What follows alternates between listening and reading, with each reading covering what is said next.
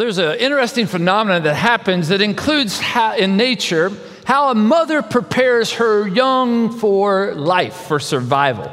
We're probably most familiar with the mother bird, how like she'll go off and get worms and take it back to the nest and feed the little birdies.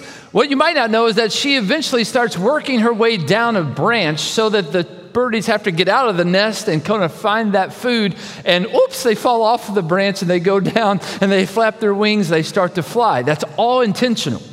Now, that might sound like cruel and unusual punishment, right? Well, if you think that is, let me give you another example. It's actually the harp seal. I don't know if you know much about the harp seal, but the mother harp seal has her children for the first 12 days, and they're very, very close to her. They take, she takes care of them by feeding and protecting them from all kinds of predators. In fact, the mother goes that entire 12 day period and doesn't eat herself. Some of you young moms know what that's like, right? Well, then the mother intentionally abandons the children for the next 45 days. They're left there on the ice to fend for themselves, and they can't swim, so they have no way of gathering their own food. In fact, it's reported that these mother or these baby harp seals actually lose about half their body weight during this period of time. It's also a fact that about 30% of the harp seal pups don't make it through the very first part of their life.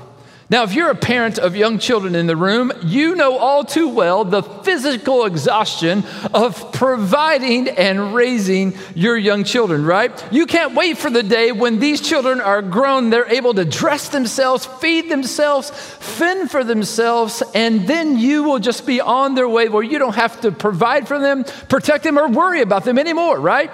My oldest daughter just turned 23 this past Monday. We're still waiting for that day, right? Okay? She's a great kid, and we still light at the end of the tunnel, but uh, we know that exhaustion, right?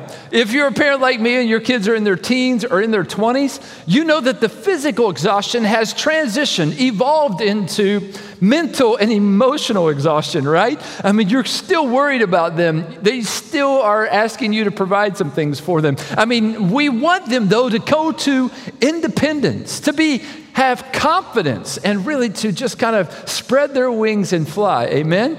Well, some of you aren't parents at all. And let me just tell you that we've all been parented, and we've probably all heard this phrase this is for your good, right? It's second to the this is going to hurt me more than it'll hurt you. Remember those phrases from your parents? Well, we've been eavesdropping the past couple weeks on a conversation between Jesus and his disciples in the upper room. This is the night before he dies. And while Jesus isn't their parent, he isn't their father, he is their rabbi and their teacher. In the ancient world, being a rabbi, a teacher was maybe as important, maybe even more important in training up the next generation to really thrive and, and for life. Jesus has spent three years pouring into these men. He's taught them about God's character, he's shared with them about God's mission, and he's preparing them for the future when he will not be around. He's encouraged them to not let their hearts be troubled. And at the same time, he said, People are going to hate you because of me, right? The most troubling words that Jesus has said to his followers is that he is leaving. He's told them this several times, and each time they hear this, they are puzzled, they're confused, they're even grieved. So today we want to pick up in this conversation, actually in John chapter 16, verse 5. So turn there with me if you have a copy of the Bible. If you're joining us from home, I'd encourage you to pull up a Bible and, and join us as we listen to Jesus' words. Listen what he says in verses 5 and 6 of John 16. Jesus says, Now I'm going to him who sent me. None of you ask me, Where are you going? Rather, you are filled with grief because I have told you these things. Jesus has been very clear that he's going away and he's clear about where he's going. He's going back to the Father, back to his home where he came from, back to where he belongs heaven. He says, None of you have asked me, Where are you going? But if you've been with us the last couple weeks, or if you've read the previous chapters, both Peter and Thomas asked Jesus, Where are you going? Is this an error on Jesus' part? It seems like a contradiction. Well, there's lots of scholars who have lots of opinions about this moment, but all of them come to the understanding that what is happening here is that the disciples have been much more preoccupied that Jesus is leaving as opposed to being concerned about where he's actually going. Remember, we know the end of the story. These men are seeing it all play out in real time. None of the disciples had entertained this idea that before the cross, Jesus was simultaneously conquering king, suffering servant, and resurrected Lord. They were just certainly distracted, confused, even overwhelmed by all that he was telling them. So listen what Jesus says next. It's in verse 7. He says, The very truly I tell you, it is for your good that I am going away. Unless I go away, the advocate will not come to you. But if I go, I will send him to you. There's that statement for their good, right? What Jesus is saying here? Well, he's conveying to his disciples that he has their best interest in mind. His departure would bring them a much needed helper and strength from the Holy Spirit, who he describes as a counselor, an advocate, a helper. His leaving and the coming of the Holy Spirit would be beneficial for them, it would be good. His departure was not abandoning them like a mother harp seal. Without him going away, the Holy Spirit would not come. They, he was not leaving them to fend for themselves and to figure out how to live and love like him the hard way. His departure included his death, his burial, his resurrection, and his ascension. Without these, there was no gospel. Without these, there would be no forgiveness of sins, no salvation, no hope, or eternal life. It would be beneficial for Jesus to accomplish all these things. But if that's where the story ended, we would be left alone. Jesus says the reason for it's, it's good for him to go away is that if he doesn't, the Spirit will not come. John recorded some earlier teachings by Jesus. John 3, verses 5 and 6, Jesus says, Very truly I tell you, no one can enter the kingdom of God unless they are born of water and spirit. Flesh gives birth to flesh, but spirit gives birth to spirit. Later, Jesus says the coming of the Holy Spirit would be described this way in John 7 38 and 39. Jesus says, Whoever believes in me, as scripture has said, rivers of living water will flow from within them. By this, he means the Spirit, whom those who believed in him were later to receive. Up to that time, the Spirit had not been given, since Jesus had not been glorified. The promised coming of the Holy Spirit was well known by the Jewish people. It was tied to the presence of God dwelling with his people. It was tied to the giving of a new heart, replacing a heart of stone with a heart of flesh. It was significant as the ushering in of the kingdom of God. And what Jesus is saying is that it's happening now. They had seen the Holy Spirit working in and through Jesus in his life, his teachings, his miracles. And now he was promising that the Holy Spirit would be working through their lives. You know, it wasn't that the Holy Spirit and Jesus couldn't coexist because they do. They are both part of the Trinity, the Godhead. They both have significant work to do. You'll see them complementing each other and cooperating in a few verses in just a minute. But without Jesus accomplishing salvation, the Holy Spirit would not be able to dwell in the lives of those who place their faith in Him. Andreas Kostenberger, he writes that Jesus could only be in one place at one time when he was here on earth. But the Holy Spirit would be in every person at all times throughout the entire world. And that's why Jesus was saying, It's better for me, for you, if I go away, because then the Holy Spirit will come. Jesus then begins unpacking some more of the roles and work of the Holy Spirit. He's already shared that the Holy Spirit will dwell with them. He will teach them all things, remind them of everything He's already taught them, and He will testify about Him through them. I hope you've been keeping a list in your journal as we've kind of unpacked these roles and works of the Holy Spirit. Now, Jesus adds to the list. Let's see the, the good that He says that will come when the Holy Spirit comes. John 16, now verses 8 and 11, Jesus says, When he comes, meaning the Holy Spirit, he will prove the world to be in the wrong about, the, about sin, about righteousness and judgment. About sin, because people do not believe in me. About righteousness, because I'm going to the Father where you can see me no longer. And about judgment, because the prince of this world now stands condemned. Notice Jesus uses the word He when he refers to the, no, the Holy Spirit. He's reminding us that the Holy Spirit is not an it or a thing or some supernatural force or a representation of good, but instead a person. He has his own identity, he has his own personal characteristics. He is a person. He is, uh, the, his work is essential to the work of God the Father and God the Son. We often see the benefits of the work of the Holy Spirit in the life of those who have accepted Jesus as Savior, but his work is not limited to just that group. In this moment, Jesus says that the Holy Spirit will convict the world, or he will show the world to be wrong in sin and righteousness and in judgment. He uses a word there that's translated convince or convict. It's used 18 other times in the New Testament, and it always indicates to show someone their error to lead them to obedience. You know, people don't really like to admit that they're wrong or that they're guilty, right? I mean, think about it. Nobody just kind of fesses up often if they've broken the law, if they've you know, sinned, if they, they've done something wrong. They might admit to a few vices or mistakes or personality quirks, as they might say. I mean, think about it. You say, ah, I wasn't speeding, I was only going five over. No, no, I wasn't texting and driving, I was just scrolling Facebook. Or you might say, I didn't mean to hurt your feelings. I'm just blunt. I just say what I think. Or you might say, well, yeah, I know that's wrong, but it's not as bad as what she did or, or what he's doing. Those are all ways that we kind of shy away from this conviction, this convincing that the Holy Spirit is actively doing. Sin is an offense against God, and it's serious. And the Holy Spirit's job is to convince and convict people of their desperate plight because of sin. The Holy Spirit shows all of us that we are all sinners. Jesus says the Holy Spirit convicts the world of sin in regard or convicts the world of guilt in regard to sin, righteousness, and judgment. In regards to sin refers to unbelief. While sin can manifest itself in many ways, and the Old Testament law as well as the New Testament teachings give lots of examples of sin, at the result, result uh, there's the word I'm looking for. At the root of sin, thank you. At the root of sin is unbelief.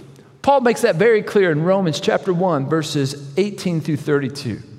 If a person does not believe that God exists, or that Jesus is not who he says he is, or that the Holy Spirit is not alive and active, then it, nothing else matters.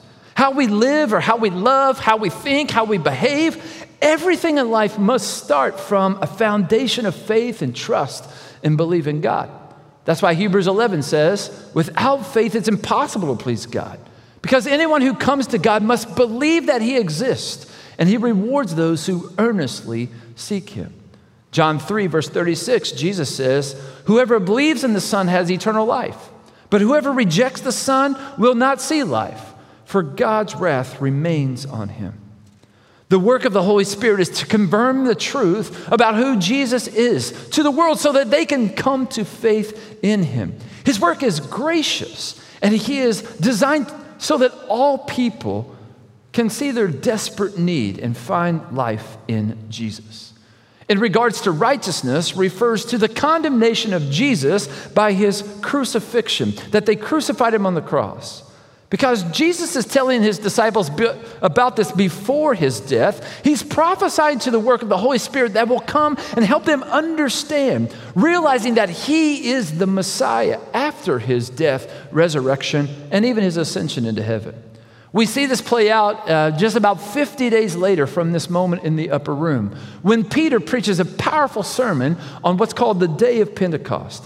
Acts chapter 2 records this entire sermon. I won't read all of it to you, but listen to some of the phrases and some of the words that Peter chose to use. In verse 22, Peter says this Fellow Israelites, listen to this. Jesus of Nazareth was a man accredited to, by God to you by miracles, wonders, and signs, which God did among you through him, as you, as you yourselves know. This man was handed over to you by God's deliberate plan and foreknowledge, and you, with the help of wicked men, put him to death by nailing him on a cross. But God raised him from the dead, freeing him from the agony of death, because it's impossible for death to keep his hold on him. Later in verse 32, Peter says, God has raised this Jesus to life, and we are all witnesses of it. Exalted to the right hand of God, he has received from the Father the promised Holy Spirit and has poured out what you now see and what you hear. And then in verse 36, he says this Therefore, let all Israel be assured of this God has made this Jesus, whom you crucified, both Lord and Messiah. When they heard this, they were cut to the heart, and they said to Peter and the other apostles, Brothers, what should we do? And Peter replied, Repent and be baptized, every one of you, in the name of Jesus for the forgiveness of your sins, and you will receive the gift of the Holy Spirit. This promise is for you and your children and for all who are far off, for all who the Lord will call. With many other words, he warned them and he pleaded with them save yourself from this corrupt generation. Those who accepted the message were baptized, and about 3,000 were added to the number that day. When we share the truth about who Jesus is, like Peter just did, we're commanded to do that by Jesus. We need to rest in the truth that it's the work of the Holy Spirit to convict the hearts and draw people to faith. We don't need to manipulate or twist arms or even apply some guilt. The Holy Spirit will do His work. We must trust Him to do His work in the hearts of those that we're praying for to come to faith in Christ, those that we're sharing the gospel with and giving testimony of how God is at work in our lives. In regard to judgment, Jesus is speaking to the, the sovereignty that he has over sin, death, and even the devil himself, who he calls the prince of this world. Jesus brings victory by conquering the devil and his schemes. I love how Paul speaks of this in Romans chapter 8, verses 1 through 4. Listen to what Paul says. Therefore, there is now no condemnation for those who are in Christ Jesus. Because through Christ Jesus, the law of the Spirit who gives life has set you free from the law of sin and death. For what the law was powerless to do because it was weakened by the flesh, God did by sending his own Son in the likeness of sinful flesh to be a sin offering. And he condemned sin in the flesh in order that the righteous requirements of the law might be fully met in us, who do not live according to the flesh, but according to the Spirit. I think it's important when we hear Paul's words to understand there's a difference between the conviction the Holy Spirit brings and condemnation. Conviction is like seeing a person in the deep end of a swimming pool and running and getting the life ring and throwing it into them and pulling them with the rope back to the side of the pool. Condemnation is looking at that person drowning in the deep end and said, Why'd you go in the deep end of the pool, fool? You should have known better than that. If you don't get out of that, you're going to die. Listen to the difference. What Jesus says that the Holy Spirit came to bring not condemnation, but conviction. His work is to help all people come to faith in Jesus, to find salvation and freedom in Him. Now, I wonder this morning if you feel like you might be in the deep end of life. Do you feel overwhelmed? Do you feel like you're drowning? Do you feel like the water is up to here and you've had it up to here with life? Do you feel left alone? Do you feel disappointed, disenfranchised? Do you feel overwhelmed by the sense of guilt in your life? That isn't accidental. It might be that the Holy Spirit is trying to get your attention so that He can help you understand just who Jesus is. That you're not alone, that you are not left out, you're not forgotten, that God created you with plan and a purpose, that He wants to give you life and life to the fullest. And you can have confidence of that eternal life and abundant life now when you place your faith in who Jesus is. If you find yourself wanting to know more about that, I would just encourage you to pull out your phone, whether you're at home right now or worshiping in, in the room. Just text now to 812 858 8668. That doesn't automatically save you, but it gets you in touch with us that we can help walk alongside you as you respond to what the Holy Spirit might be doing on your life and come to faith in who Jesus is and find life in Him. Jesus says, It's good that I'm going away so the Holy Spirit will come and bring conviction to the world. And then he says, it will, the Holy Spirit will also guide you into all truth. Listen to Jesus' words now in John 16, now in verse 12 through 15. Jesus says, I have much more to tell you, more than you can bear now. But when He, the Spirit of truth, comes, He will guide you into all truth. He will not speak on His own, He will speak only what He hears, and He will tell you what is yet to come. He will glorify me because it is from me that He will receive what He will make known to you. All that belongs to the Father is mine. That is why I said, The Spirit will receive from me what He will make me known to you. The Holy Spirit is active on the lives of those who have not placed their faith in Jesus Christ, but the Holy Spirit is active in the life of those who have accepted Jesus and placed their faith in Him. Peter, remember, he said that when we accept Jesus as Savior and Lord, we receive the gift of the Holy Spirit. And Jesus calls the Holy Spirit in this moment a guide. A guide is defined as someone who, is, who provides help for anyone who's interested in traveling on the right path. And Jesus says that the Holy Spirit will guide us into all truth. He calls him the Spirit of truth. In essence and in action, the Holy Spirit is truth. He knows the truth, and he also is trustworthy.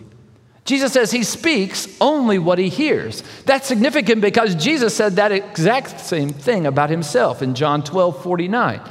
I did not speak on my own, Jesus said, but the Father who sent me commanded me what to say and what I have spoken. I think this is a strong statement of affirmation to the work of the Holy Spirit being as important to the work of God the Father and God the Son. And there's some churches that really kind of just downplay the work and the role of the Holy Spirit, and others overemphasize it.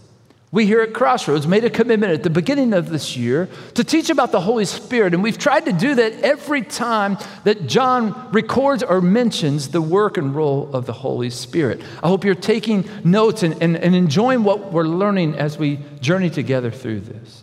Jesus' ministry here on earth lasted three years, but the Holy Spirit is still active and alive today. Jesus says he will tell you what is yet to come. And in this moment, saying to the disciples, he's letting them know that their partial understanding of who Jesus is and all that's getting ready to happen his death, his burial, his resurrection, his ascension that the Holy Spirit will make fully known the significance of this moment. He will also share with them about his return. Through the power of the Holy Spirit, these men and others wrote the rest of the New Testament books so that they, they would provide help to others find true life in who Jesus is. Paul was one of those people, right? And in the Corinthian letter, he talks about how the Holy Spirit helps provide empowerment of his ministry, as well as illuminates the hearts of those who hear. Listen to his words in 1 uh, Corinthians chapter 1, verse uh, 10. Paul says this The Spirit searches all things, even the deep things of God. For who knows a person's thoughts except his own spirit within him? In the same way, no one knows the thoughts of God except the Spirit of God. We have received it not the Spirit of the world, but the Spirit who is from God, so that we may understand what God has freely given us. This is what we speak, not in words taught us by human wisdom, but in words taught by the Spirit, explaining spiritual realities with Spirit taught words. The person without the Spirit does not accept these things that come from the Spirit of God, but considers them foolish and cannot understand them because they are discerned only through the Spirit. You know, it's hard living in any time, t- uh, but especially the world we live in today, to really know what is true or to find truth. It's always been hard to determine and find, like, where should I go to school? Who should I marry? How do I raise kids that don't come with an instruction manual? How do I care for my aging parents? Those are troubling topics, and it's hard to know the right path to go. But add to that navigating a worldwide pandemic, whether it's just personally or, or organizationally. Add to that who to vote for. And you think about all those realities, and it can feel very overwhelming, can be very confusing. We can even feel grieved in our spirit as we think about those things. That is not how Jesus wants us to live. He wants us to live confident, He wants us to be sure of the truth. And that's why He said, It's good for me to go away so the Holy Spirit will come and guide you into all truth. Jesus says the Holy Spirit will take what he, Jesus had received from the Father and make it known to us so that we would know the truth and the truth would set us free. There's one last thing I think that Jesus says it's good that, will, that I go away. The Holy Spirit will bring glory to Jesus. It's just a simple phrase that I thought just in, included in the previous point, but I think it's more significant than that. John 16, verse 14 says, He will glorify me. As Jesus glorified the Father when he was here on earth, so the Holy Spirit glorifies Jesus. The word glory or to give glory in the original language means to add weight. to honor, to, to magnify. It could even mean to make clearer. One of the gifts I did not expect when I became the lead pastor at Crossroads is a little extra bonus. It was reading glasses. In fact, when I came here to give my trial sermon, I was preaching my little heart out and I said, let's look at a passage. And when I went to read it, it was if the page was blank. I saw no words, it was just all blurry. And if you were here that day, you might have noticed a prolonged pause. Maybe it felt like two hours, but it was maybe only about 20 seconds. I was just waiting for the words to show up. When they finally did, I continued reading. Well, after that service, Jeremy Locke, our worship pastor, said, um, Hey, you seem to kind of be emotional when you were reading the Bible. What was up with that? I said, Oh, I was emotional. The emotion was panic, the emotion was fear because I couldn't see a thing on that page, right? Well, the Holy Spirit is like reading glasses to Phil Heller. When I put those things on, wow, it all looks so much clearer, right? The Holy Spirit is here in us to glorify Jesus, to add weight to how important He really is, to make sure we understand fully who He is and find true life in Him. It's not accidental that Jesus is talking to His disciples about how to live when He's going to be gone how to stay connected to the vine so that they would bear fruit. In the middle of that, he says, the Holy Spirit's going to come. The Holy Spirit has a job to help continue the work of Jesus through the life of those who follow him in the way that they live and in the way that they love. That's the bearing fruit that Jesus is talking about when he says in John 15, 8, This is to my Father's glory that you bear much fruit, that you show yourself to be my disciple. When we allow the Holy Spirit to work in and through our lives, He's magnified. He glorifies. He, he makes Jesus clearer, and the world can see it in the way that we live and love like Him. So let me just wrap up with two questions. The first question is this Are you resisting the work of the Holy Spirit? If you've never claimed Jesus as Lord and Savior, the Holy Spirit, I pray, is working on you right now. Because you don't have faith in Christ, the Holy Spirit is not in you. He can't work through you, but He has one mission. And that mission is to glorify Jesus so that you would come to see how lifeless it is to put your faith in anything else that this world provides. The Holy Spirit's role is to convict the world that they're wrong, that there is nothing else that brings life other than Jesus, and that it, He is the Savior, Messiah, and Lord. Why do you keep resisting and running from Him?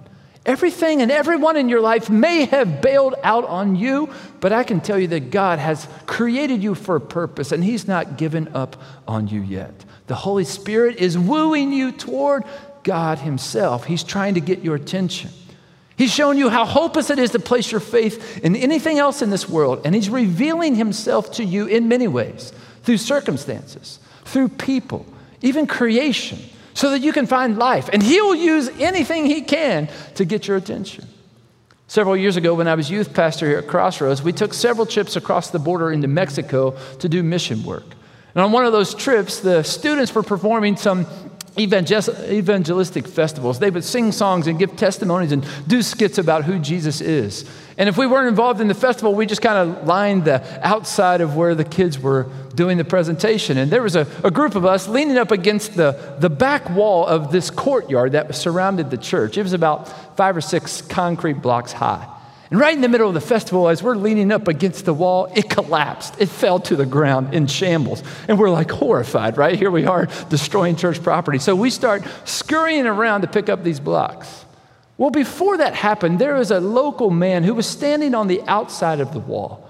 And as we were busy picking up the blocks, he stepped through the rubble and went in and sat down on one of the wood benches and listened to the rest of the festival.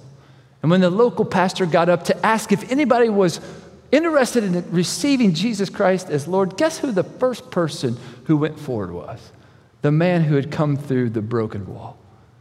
Let me just tell you, friends, if you're feeling a sense of overwhelming guilt or isolation or fear or just, just like not sure, you feel like you're drowning, it very well could be just the Holy Spirit trying to get your attention. You weren't designed to live that way. You were designed to live full of life, free. And that's found only in Jesus. And if you haven't yet, I would encourage you to text now to 812 858 8668 so we can help you understand what the Holy Spirit wants to do in your life and how to find life in Jesus' name. Second question is this Are you relying on the work of the Holy Spirit? You know, for those of us in the room who've accepted Jesus Christ as Lord and Savior, we received the Holy Spirit upon salvation. It is, He is in us. It's not like an add on or like an upgrade or, or even optional. The Holy Spirit will lead us, guide us, control, counsel us, challenge us, comfort us, empower us, and conform us to the image of Jesus if we let Him. You see, the difference is having the Holy Spirit in us or letting the Holy Spirit have control of us. He doesn't want us to fend for ourselves, He promises to guide us. We can be confident, we can know that it is good. So, my question is Are you relying on the Holy Spirit, not just a little bit, but giving Him complete control of your life? Paul talks about what that looks like when he finishes his thought in Romans chapter 8. Let me read the next couple verses to you, beginning now in verse 5. Paul says, Those who live according to the flesh have their mind set on what the flesh desires, but those who live in accordance with the Spirit have their mind set on what the Spirit desires. The mind governed by the flesh is death, but the mind governed by the Spirit is life and peace. The mind governed by the flesh is hostile toward God. It does not submit to God's law, nor can it do so. Those who live in the realm of the flesh cannot please God. You, whoever, however, are not in the realm of the flesh, but in the realm of the Spirit. If indeed the Spirit of God lives in you. And if anyone does not have the Spirit of God, it, they do not belong to Christ.